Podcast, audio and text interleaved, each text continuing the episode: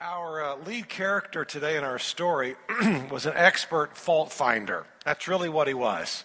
He could find fault with a people group, and this people group that God wanted to reach, what got in the way was he kept finding fault. And so I, want to talk about this professional fault finder. Anybody in the room know a professional fault finder? Don't raise your hand. Any, anybody in the room a professional fault finder? Do not raise your hand. Um, I want to talk about fault finding today for just a couple of minutes because, you know, we're, we're, we're, in fact, we're just coming back from family. And by the way, how'd that go? Did everybody survive with family? Every family has crazies in it, right? There's crazies in your family. If you don't think there's any crazies in your family, you're the crazy one. just want you to know that, okay? You just need to be aware of that. But every family's got fault finders, right? People find fault. I mean, our country, um, you watch TV at night, depending on what news channel, the Republicans are finding fault with the Democrats. Democrats are finding fault with Republicans. Okay, now I've just made everybody mad in the room. We can go on.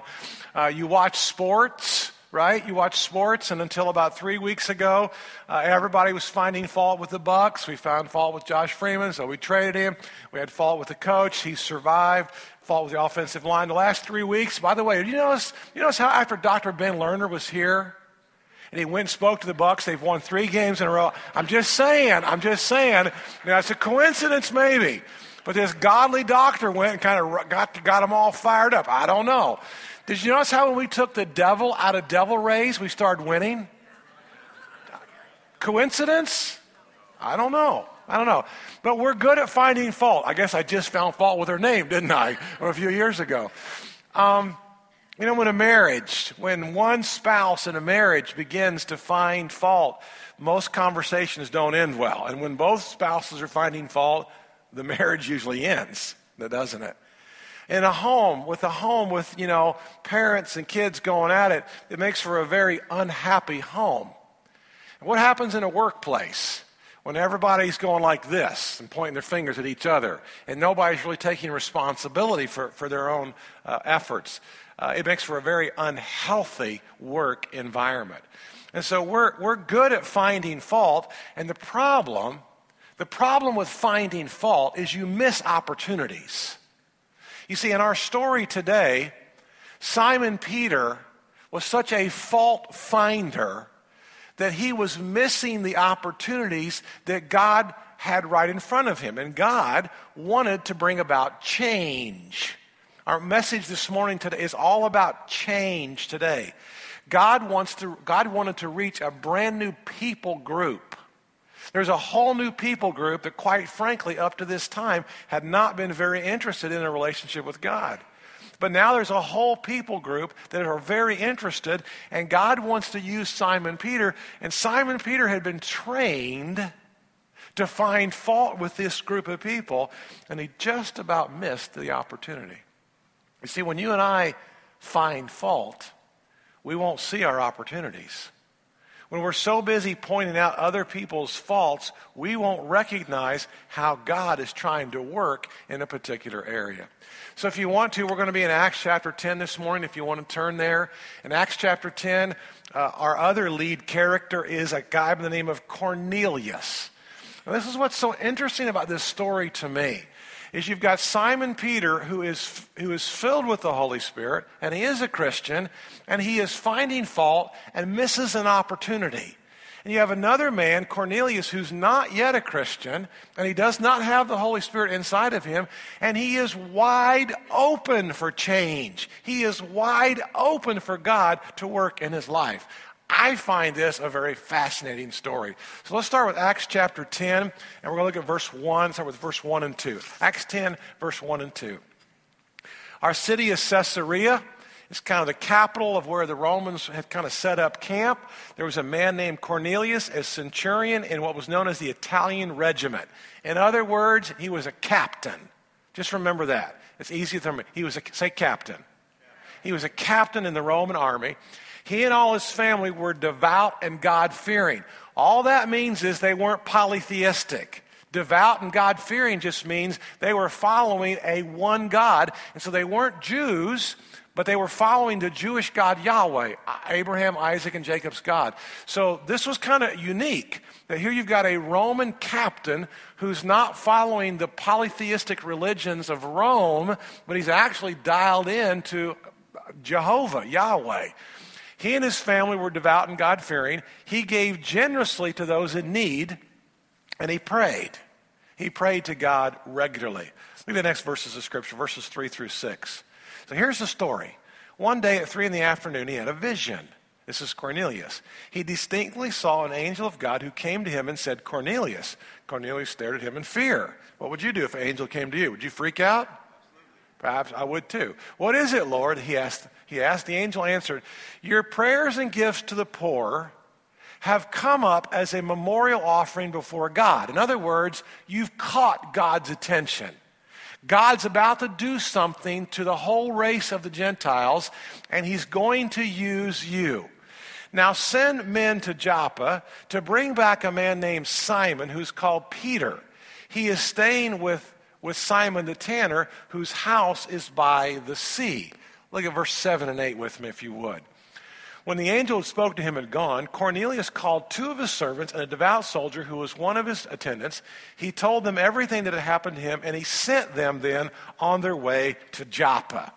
Now, they're going to go to Joppa, and Peter is not ready for this. Peter is not going to handle this well.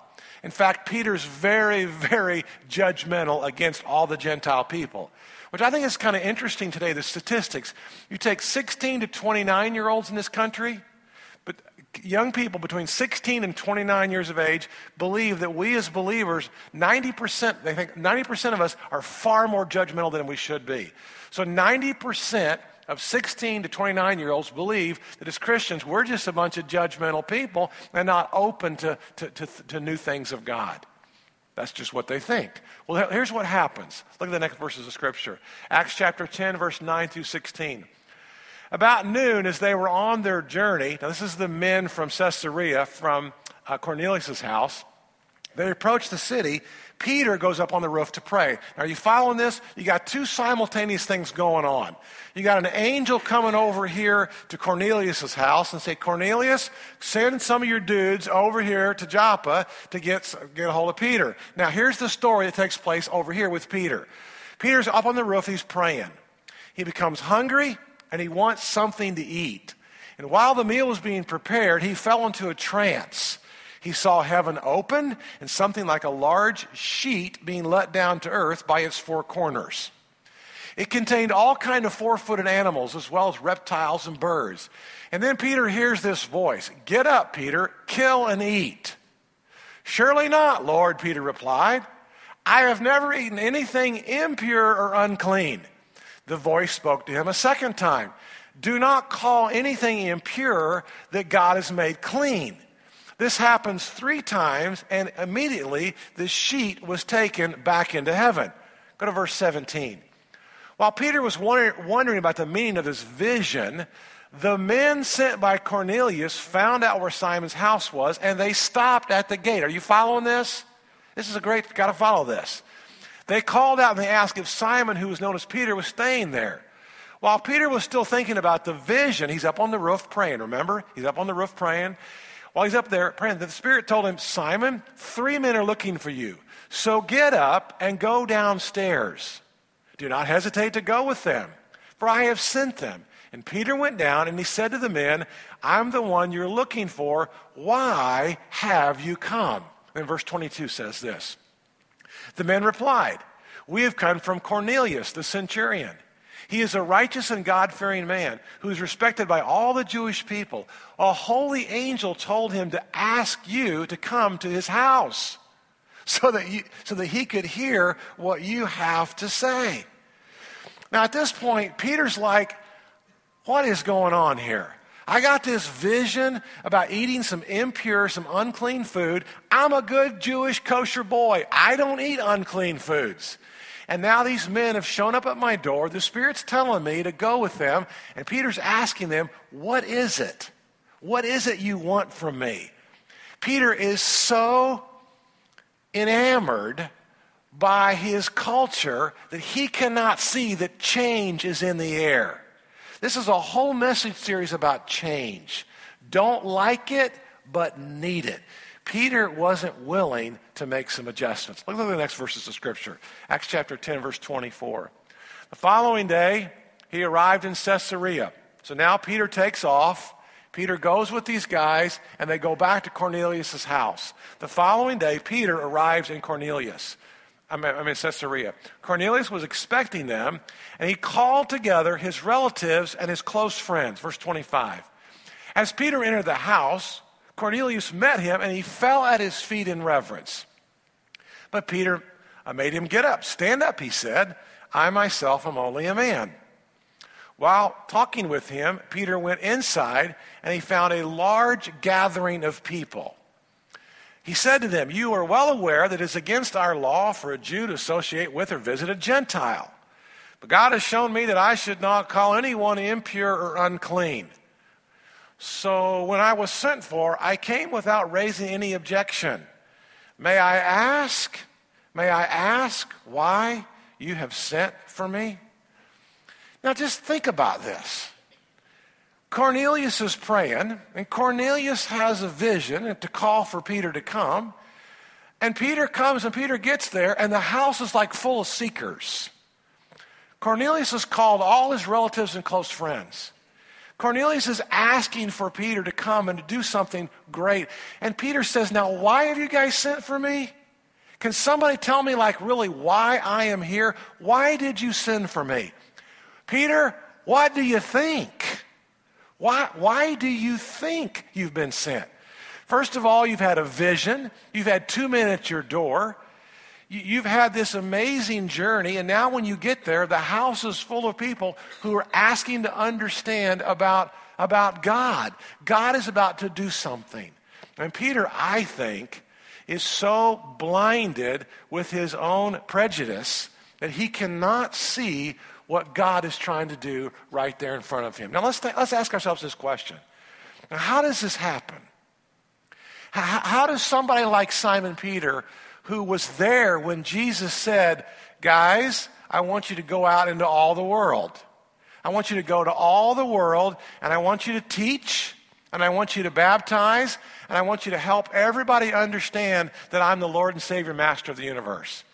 Peter was there in Acts chapter 1, verse 8, when Jesus said, Don't leave Jerusalem but wait for the gift my Father has promised. And when this gift shows up, you will have power to be my witnesses to the entire world. And Peter was there at Pentecost in Acts chapter 2 when the Holy Spirit came. And when the Holy Spirit came, there were tongues of fire that rested on each one of those guys in that upper room. And they began speaking in other languages. And there were 15 of the largest Jewish nations all represented in Jerusalem at that time. And they all heard the guys speaking their own native language. And that day, 3,000 people became Christians. And that day, the church got started. Peter, Peter, you were there. You were there. You remember the persecution. You remember when Stephen got stoned. You remember when a guy named Saul of Tarsus began to wreak havoc and to destroy the church. And you remember when God Almighty knocked Saul off his horse on a blinding light on the road to Damascus. And he became a Christian. And you remember, Peter, how the gospel then went to Samaria. And the Samaritans then started becoming Christians right and left. And the Samaritans weren't Jews. The Samaritans weren't Gentiles. The Samaritans were, were basically a mixed race. And Peter, you were there. And so now in this story, how is it? How is it that Peter misses this? How is it that Peter, all his life, has been taught to find fault with this group of people? How did he miss this? His whole mantra was to preach the gospel. His whole mantra was to go into all the world and help people become Christians, to give their lives to Christ. How in the world did you forget Genesis chapter 4, verse 26, which says, And men at that point began to call upon the name of the Lord. Did you forget about what God did with Abraham? And God told Abraham to go leave your, your land and go to a separate land, and I will build a great nation. Do you remember what he did through Moses, Peter? How Moses was the great deliverer. And just fast forward through the kings and through the prophets and all the way to John the Baptist. And John the Baptist said, Look, I can't even untie the guy's shoes, but there's going to be a guy who's coming who will baptize people with the Holy Spirit and with fire. And remember the teachings of Jesus, Peter? How Jesus went into all the world and said, I didn't come for the sick, I didn't come for the healthy, I came for the sick. And whoever calls upon the name of the Lord will be saved. And yet, Peter, I think, is so steeped in his own prejudice that he forgets the reason that God has called him to take the gospel to the entire world because he's prejudiced. He's learned to find fault. And he's learned to find fault with the very people now that God is trying to reach.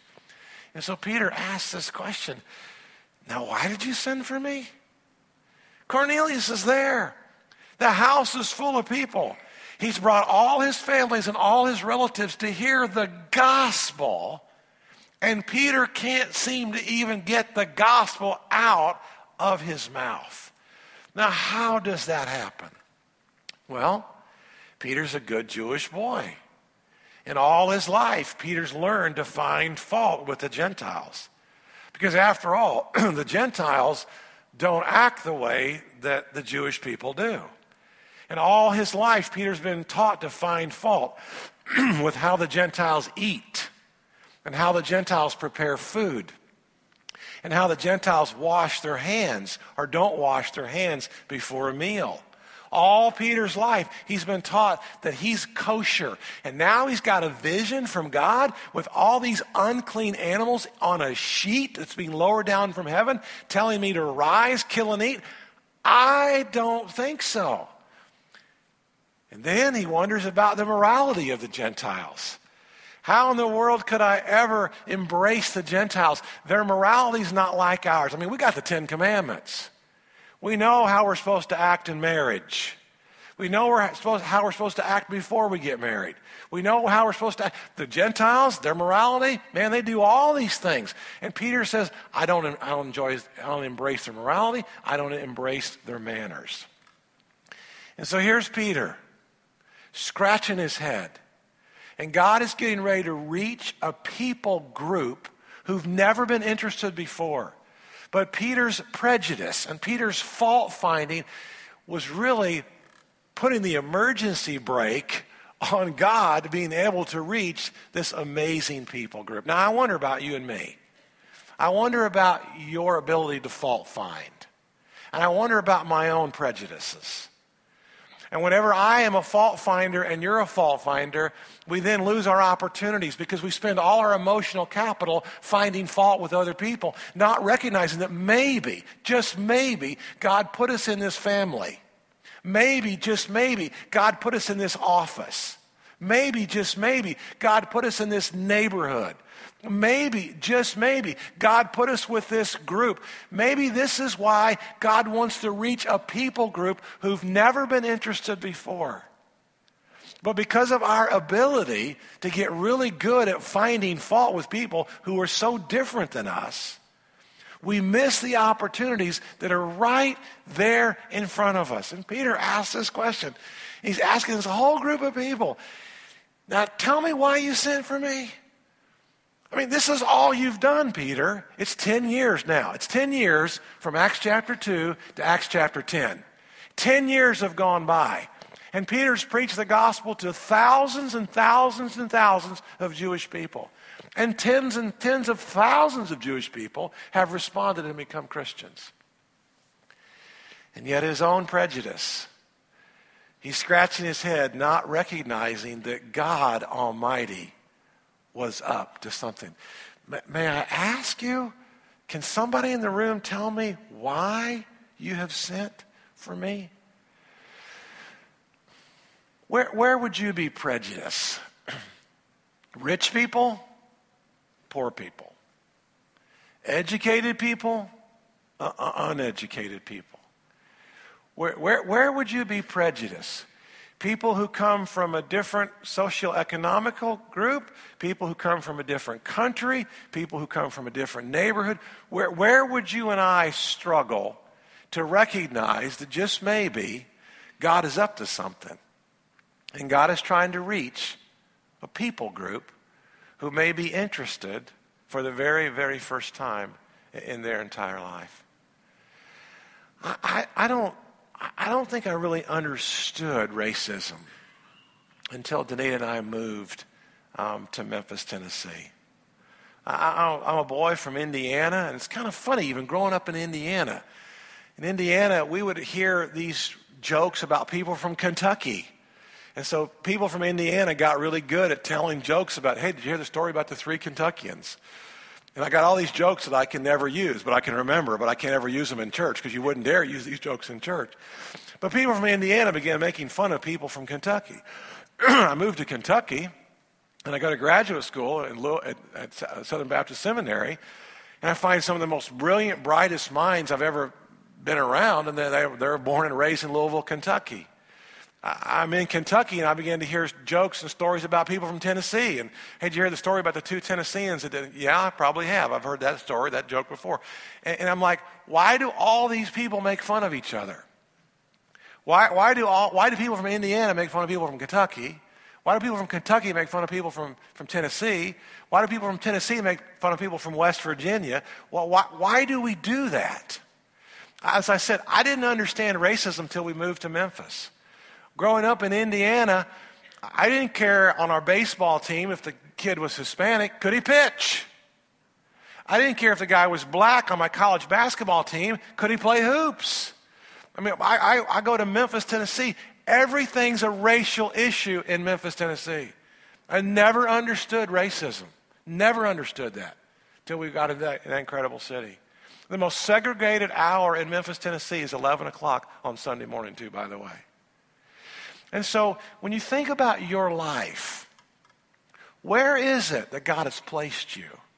Who are the people that God's placed you around? And maybe, just maybe, God has sent you to that environment, to that culture, so that you could do exactly what Simon Peter's going to do share the message with a group of people who are desperately, deeply needing to hear the gospel.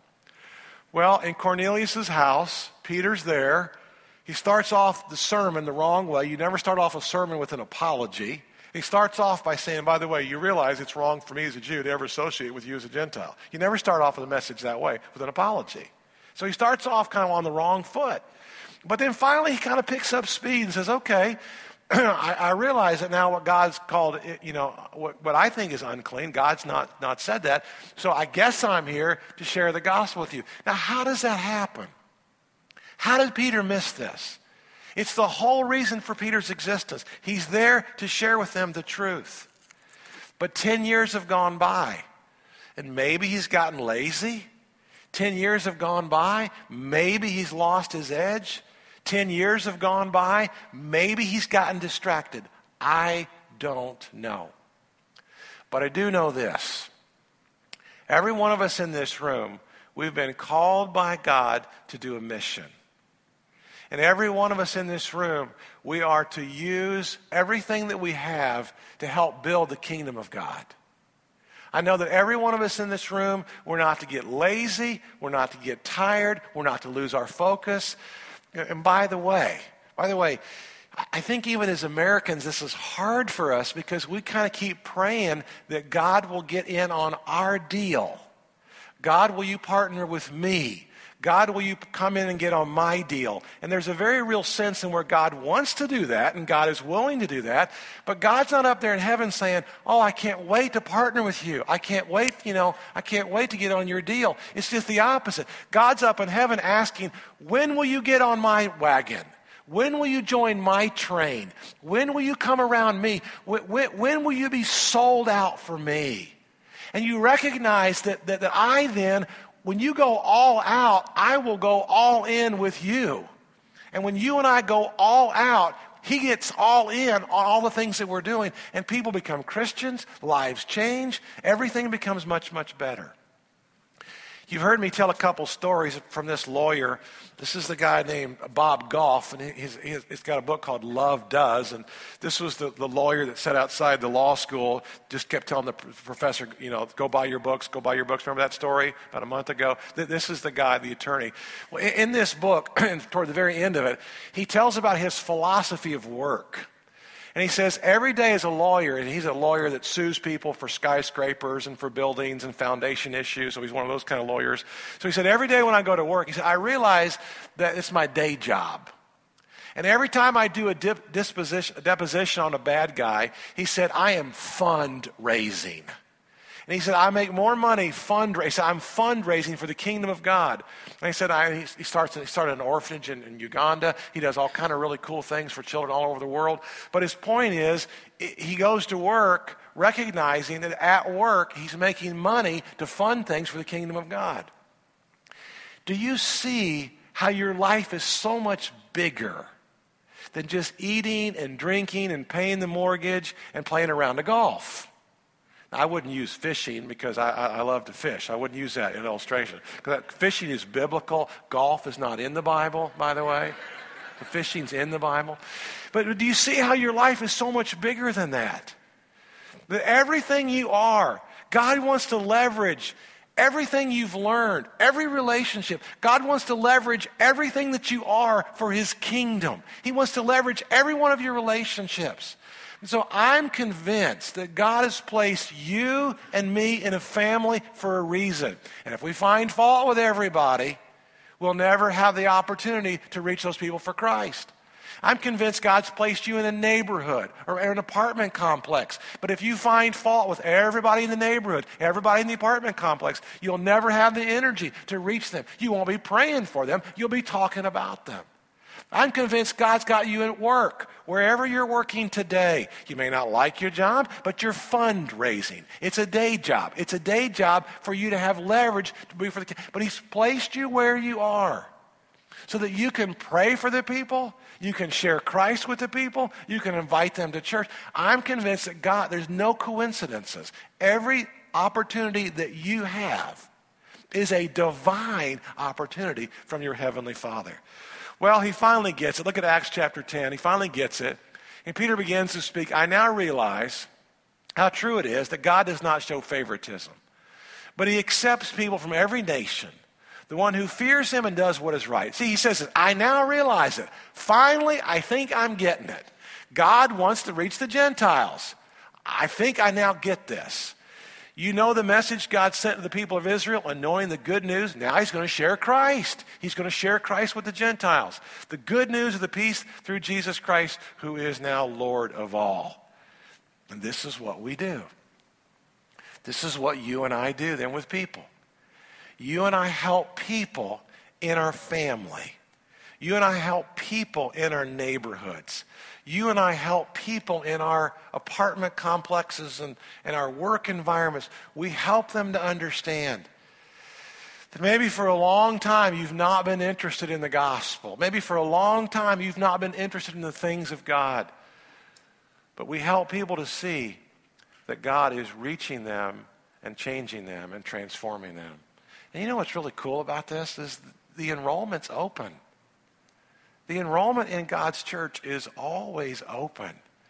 In so many different environments that you and I have, enrollment's closed. There's only so many people who can get into nursing school. When I was in graduate school, 800 of us got in, 800 did not get in. On an airplane, there's only so many people that can get on an airplane. If you're riding somewhere for Thanksgiving, only so many people can fit in a car. Enrollment is closed in almost every capacity of life. Almost every illustration you and I can think of, the enrollment's closed, but not in the kingdom of God. The enrollment is open. And so this is what we do. We help people with open enrollment. Let's look at these last couple of verses of scripture here as well. All the prophets, they testify about him that everyone who believes in his name receives forgiveness of sins through. I mean, Peter finally gets it. Peter finally gets on board with what God's doing. He's preaching this. And while Peter was still speaking these words, the Holy Spirit came on all who heard the message. And look at verse, the last verse, verse 48 says this. So we order they be baptized in the name of Jesus Christ. So we order they be baptized. This is a great story for me. I see this as a great story where God wants to reach a whole lot of people, and he did. So the challenge this morning, who are the people in your life? Who are the people in your life that need your prayers the most, but you've been actually fault finding against them the greatest? I, want to ask us together this morning just to have a prayer and to ask God to forgive you and to ask God to help you to see your opportunities. You see, if you're always fault finding, you will miss. You will miss your opportunities. So I'm going to ask us right now, we're going to do a couple things, but right now I'm going to ask you if you would, Father, forgive me.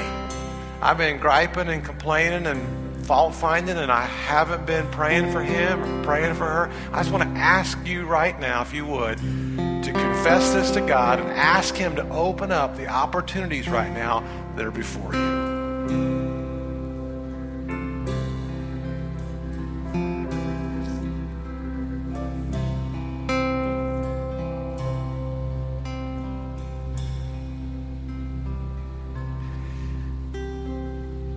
Lord Jesus, the fields are white unto harvest. There are people all around us who need Christ. Lord, I don't know where we came up with this fault finding as some kind of a spiritual gift that some people think they have. It's not a spiritual gift, it's not from you. You were open to Cornelius and his whole household to become Christians. You were open to all the Gentiles, and thank goodness you were, because most of us in this room are Gentiles. Thank goodness you were merciful and graceful to all of us in this room. Father, let us change. We don't like it, but boy, do we need it. Help us to change and help us to grow so that we can see that you've given us a job and a neighborhood, and a family, and a community, in an apartment, and a house, wherever, whatever, to all leverage those things for your kingdom. And Lord, for us to then to join your train and get on board with your bus. And then as we go all out, go all in, you go all out with us. And people like Cornelius and all of his household, they become Christians. God, all of us in this room have got lots of people that we work with and around us that need Christ, that need to change. In Jesus' name. Well, I want to ask our prayer partners to come down front. And every Lord's Day, I just really want to give you the chance to give your life to Christ. He takes us just as we are, just as I am. But oh, does He transform us and change us forever? So if you're not a Christian this morning, if you've never given your life to Jesus, we want to encourage you and invite you to be able to do that today. But again, as the prayer partners are down here, maybe this is again another one of those mornings where you'd like to ask for special prayer. Maybe you struggle with this. Maybe this is a thing that you've missed a lot of opportunities and you want to pray for the people around your work or your home or your family where you can make a difference. I encourage you to come to be prayed for and to be prayed over. Let me pray and then I'll dismiss us. We thank you again that you love us so much, Jesus and that you offer us the opportunity to have our sins washed away.